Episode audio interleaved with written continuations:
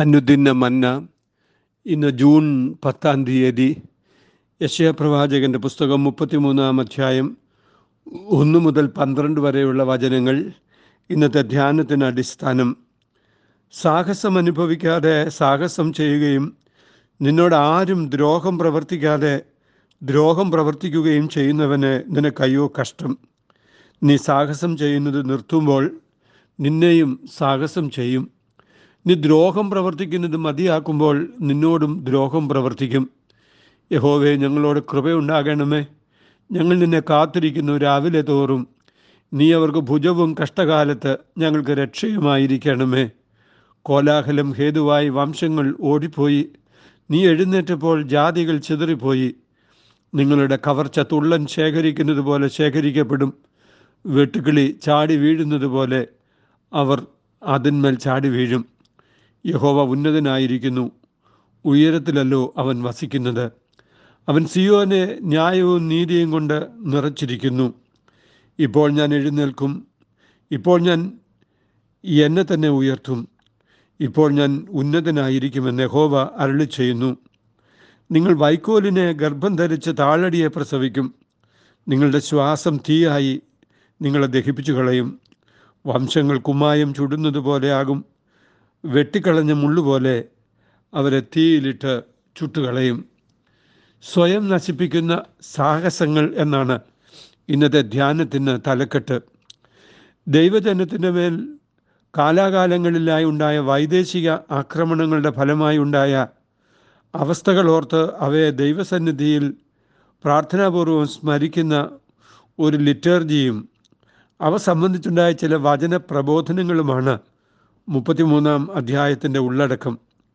ഇപ്രകാരമുള്ള ചില ലിറ്റർജികൾ മീഖ 7-7 മുതൽ 20 വരെ, സങ്കീർത്തനം 12, 20, 60, 85 തുടങ്ങിയ ഭാഗങ്ങളിലും നാം കാണുന്നു.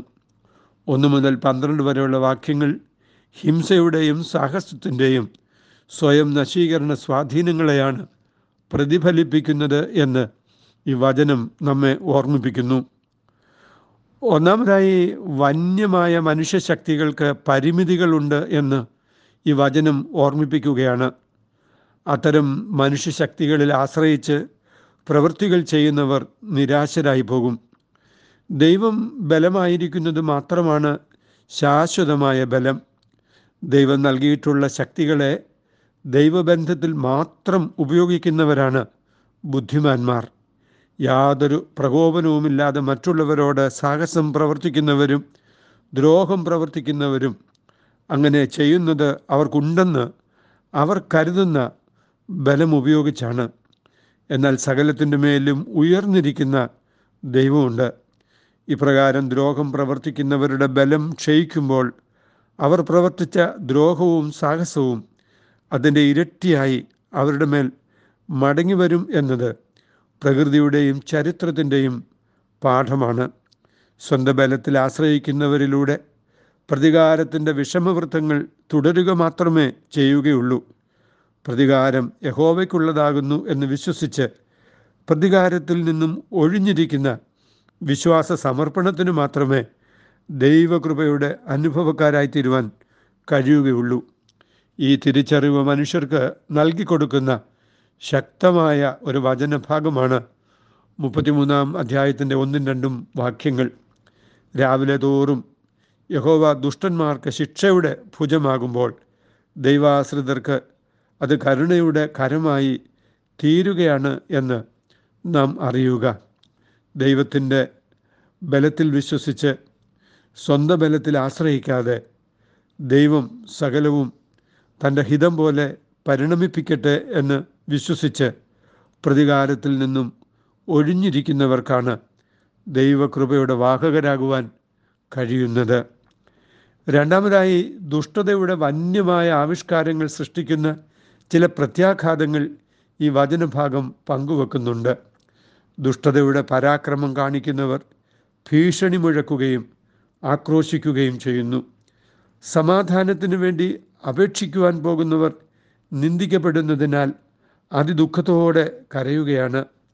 സെൻഹരീബ് എന്ന ചക്രവർത്തിയുടെ സേനാനായകൻ റബ്ശാക്കെ ഇസ്രായേലിൻ്റെ ദൈവത്തെയും രാജാവിനെയും നിന്ദിച്ച് ഭീഷണി മുഴക്കുന്നതിനെക്കുറിച്ച് യെശയ്യാവ് 37-ൽ നാം വായിക്കുന്നത് ഇവിടെ പ്രസക്തമാണ്.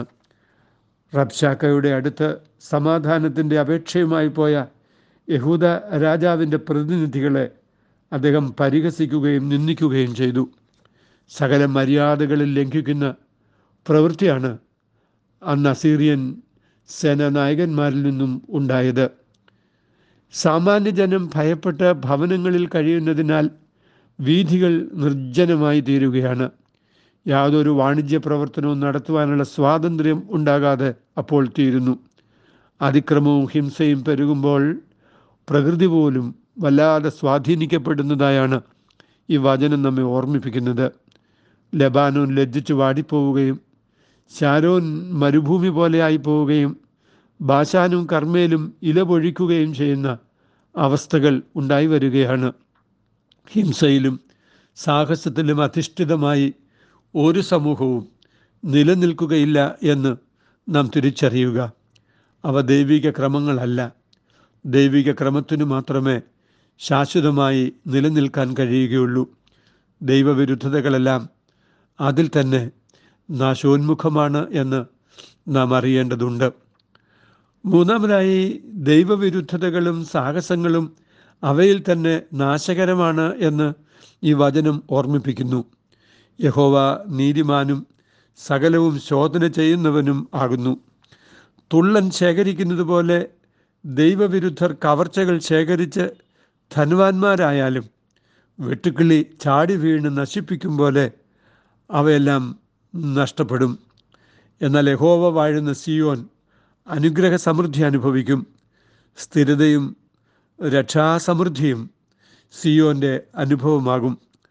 ദുഷ്ടൻ ആസൂത്രണം ചെയ്യുന്ന പദ്ധതികൾ വൈക്കോലിനെ ഗർഭം ധരിച്ച് താളടിയെ പ്രസവിക്കും പോലെ മാത്രമായിരിക്കും. വൈക്കോലും താളടിയുമെല്ലാം അഗ്നിക്കിരയാകാൻ ഉള്ളവയാണ്. മാത്രമല്ല, അവയുടെ തന്നെ ശ്വാസം അവർക്ക് അഗ്നി പോലെ അനുഭവമാകും എന്ന് ഈ വചനം ഓർമ്മിപ്പിക്കുന്നു. സ്വന്തം ഉണ്മ അവരവരെ തന്നെ കുറ്റം വിധിച്ച് ന്യായം വിധിക്കുന്ന അവസ്ഥയാണ് ദുഷ്ടന് ഉണ്ടായി വരുന്നത്. പാപവും സാഹസവും അവ ചെയ്യുന്നവർക്ക് തന്നെ നാശകരമായി തീരുന്ന അവസ്ഥ പരിതാപകരമാണ്. ദൈവബന്ധത്തിൽ പാപമോചനവും രക്ഷയും അനുഭവിക്കുന്നവർക്കാണ് സമാധാനവും സ്ഥിരതയും ജീവിത സാഫല്യവും ഉണ്ടായി വരുന്നത്. അവരവരുടെ ചെയ്തികൾ അവരവർക്ക് നേരെ വിരൽ ചൂണ്ടുന്ന കുറ്റബോധത്തിൻ്റെ നൊമ്പരങ്ങളുയർത്തുന്ന അനുഭവങ്ങൾ ഉണ്ടാകുമ്പോൾ സ്വന്തം ഉണ്മ ഒരു ഭാരമായി തീരുകയാണ്. എന്നാൽ ദൈവം ക്ഷമിക്കുകയും പാപമോചനം നൽകുകയും ചെയ്യുന്ന അവസ്ഥയിൽ ഓരോ വ്യക്തി ജീവിതവും ദൈവകൃപയിൽ സമൃദ്ധമായി അനുഗ്രഹിക്കപ്പെടുകയാണ്. അവർ വ്യാജ വഴികളിൽ നിന്ന് വേഗം അകന്ന് വേദപ്രമാണത്തെ കൃപയോടെ ധ്യാനിക്കുന്നവരായി തീരുകയാണ്. നമുക്കും അങ്ങനെയായി തീരുവാൻ പ്രാർത്ഥിക്കാം. വ്യാജ വഴിയിൽ നിന്നെ വേഗം നീയകറ്റി നിന്റെ വേദപ്രമാണത്തെ കൃപയോടെ നൽകിയിടണമേ. വേദപ്രമാണത്തെ കൃപയോടെ നൽകിയിടണമേ. ദൈവമായ കർത്താവെ, സ്വന്തം ശക്തിയിൽ ആശ്രയിച്ച് പകരം വീട്ടാമെന്നും അങ്ങനെ ജീവിതത്തിന് സന്തോഷമുണ്ടാക്കാമെന്നും വിചാരിക്കുന്നത് മൗഢ്യമാണ് എന്ന് ഞങ്ങൾ അറിയുന്നു. എന്തുകൊണ്ടെന്നാൽ ഞങ്ങളുടെ ബലത്തിന് പരിമിതികളുണ്ട്.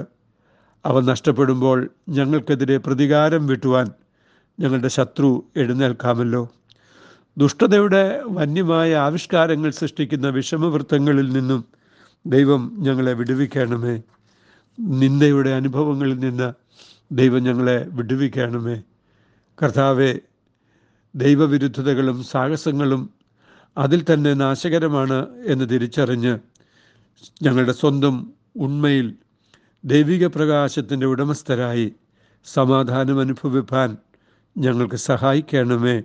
അമേൻ. ഇത് കുവൈറ്റ് സിറ്റി മാർത്തോമാ പാഴ്സനേജിൽ നിന്ന് AT സക്കറിയ അച്ഛൻ. ദൈവം നമ്മെ അനുഗ്രഹിക്കട്ടെ. ആമേൻ.